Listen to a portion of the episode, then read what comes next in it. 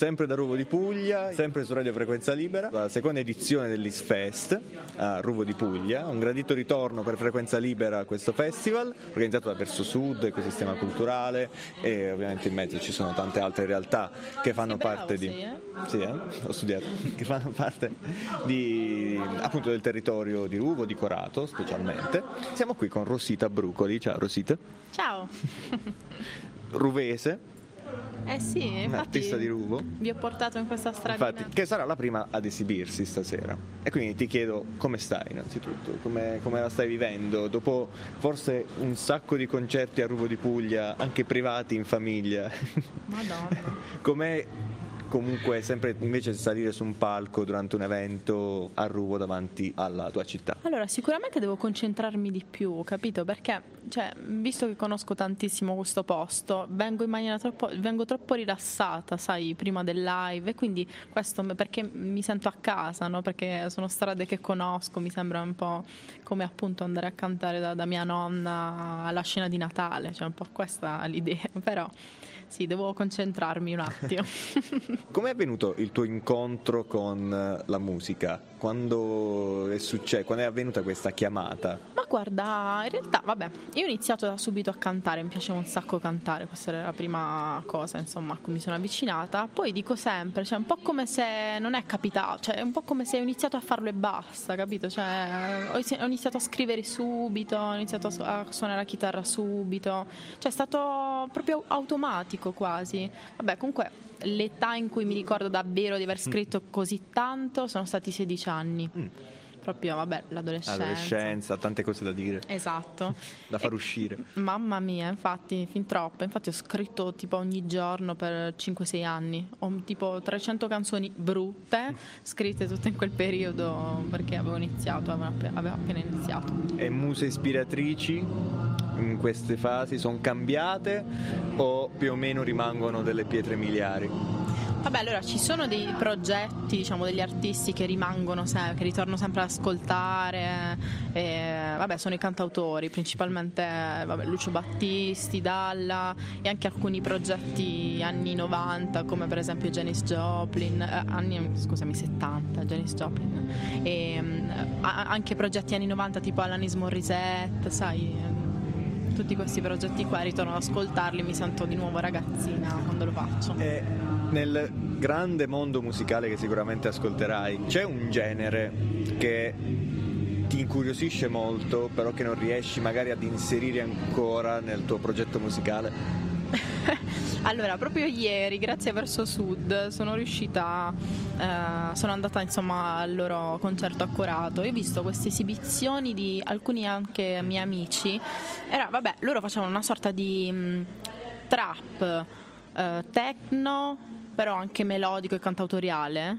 E quindi, capito, c'è una roba folle che tu dici non, non so neanche che cos'è. Ecco, mi piacerebbe anche sperimentare in questo senso, nel senso fare un, un pro- un progetto magari che non abbia nemmeno il mio nome, ma che non si deve capire in che direzione va, cioè capisci? È proprio una roba che tu dici questo non è pop, non è rap, non lo so.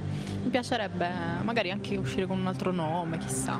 Addirittura? Ma perché? Sì, dai. Grandi novità, ma è, cioè, cioè, stai lanciando un'anticipazione o No. è s- onirico? No, intanto comunque devo consolidare di- diciamo, questo percorso cantautoriale che ho iniziato ed è la cosa poi che, fa- Mhm. che credo di saper fare insomma meglio, poi non lo so, cioè magari la faccio, faccio male anche questa, però chissà, sai, nei, nei tanti momenti di follie, di cambiamento della vita di, di una persona che fa musica potrebbe capitare questa cosa. Ok, quindi comunque aperti a, a tutto ciò che può, che può accadere, può succedere. Esatto. Come è cambiata questa, questa proprio fase di ideazione del- della musica? Comunque, avendo viaggiato anche, torni da Milano, da un'esperienza a Milano, sei stata a Torino nel, nel periodo del reset. Tu dici dopo questo disco come Sì. sta cambiando anche ora, Esatto. comunque...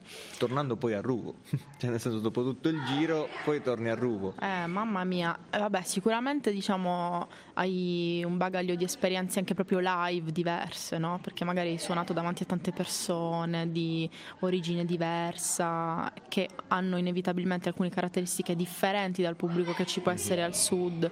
Quindi, insomma, fai un po' di esperienza in questo senso, cioè cominci a capire bene chi hai prima chi hai di fronte e poi come vai a strutturare il live perché deve essere poi cioè devi portare la tua cosa, però devi essere anche, sai, previdente, sapere dove vai a suonare e per chi vai a suonare, nel senso conoscere persone, conoscere pubblico, un mm-hmm. pubblico diverso, è proprio questa la Quindi cosa. non una linea orizzontale tra i live.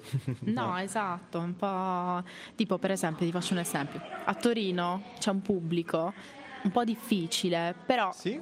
Affezionato. Cioè loro magari se devono fare un applauso in più non lo fanno, però a fine concerto ti vengono a dire guarda tu con questa canzone mi hai cambiato la vita.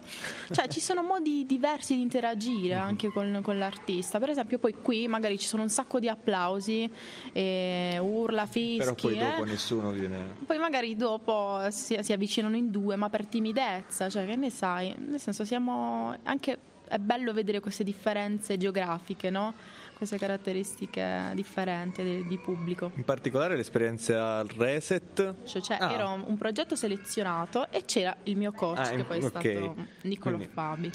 Com'è, com'è lavorare con Niccolò Fabi? Madonna mia, è come se non fosse mai successo, cioè nel senso e, beh, una persona enorme, ce l'ho detto in tutte le interviste, cioè, ogni volta che entra, entrava in stanza a Torino sembrava come se stesse entrando il Papa, cioè una persona che subito innesca un'energia assurda nella stanza, ti senti quasi il brividino e non sai perché, cioè proprio una roba del genere. Vabbè. In odore di santità, Nicolo. Eh, esatto, subito santo.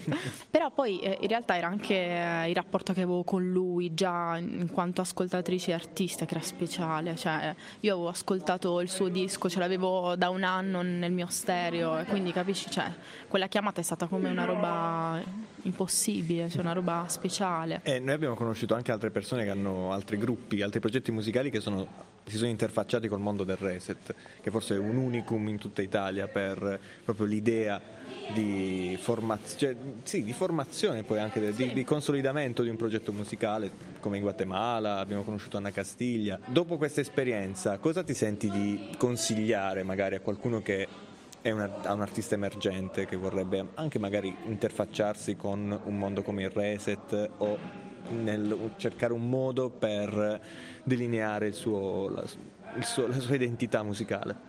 Vabbè, innanzitutto di non nascondersi, nel senso di um, avere il coraggio di fare dei concorsi, proprio confrontarsi, sentire cosa pensano di te, cioè andare proprio incontro a quella cosa che penso faccia paura a tutti, no? Cioè nel senso io ho paura di quello che pensano gli altri e appunto per questo di fare mille concorsi per sentirti dire quello che gli altri pensano di te e alla fine dire vabbè, oh, sai che sta di nuovo che me frega, perché poi è così, cioè nel senso ci sono degli anni formativi necessari in cui tu incontri tante persone, alcuni ti dicono delle cose che magari tu reputi utili in, in un periodo, poi magari cambi e ti dicono esattamente il contrario, quindi sai, cioè devi devi essere poi bravo, impari a farlo dopo tante esperienze, a capire quali sono i consigli che davvero devi far tuoi, eh, necessari per migliorare. Quindi confrontarsi, cioè il confronto è la prima cosa.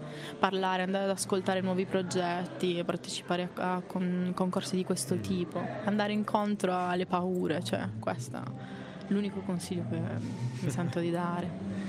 E chissà, forse beh, ti troviamo come coach un giorno. Madonna, tra forse 30 anni se sei vivo ancora. Con st- la stessa sensazione che lascia Nicolo Fabi nell'etere.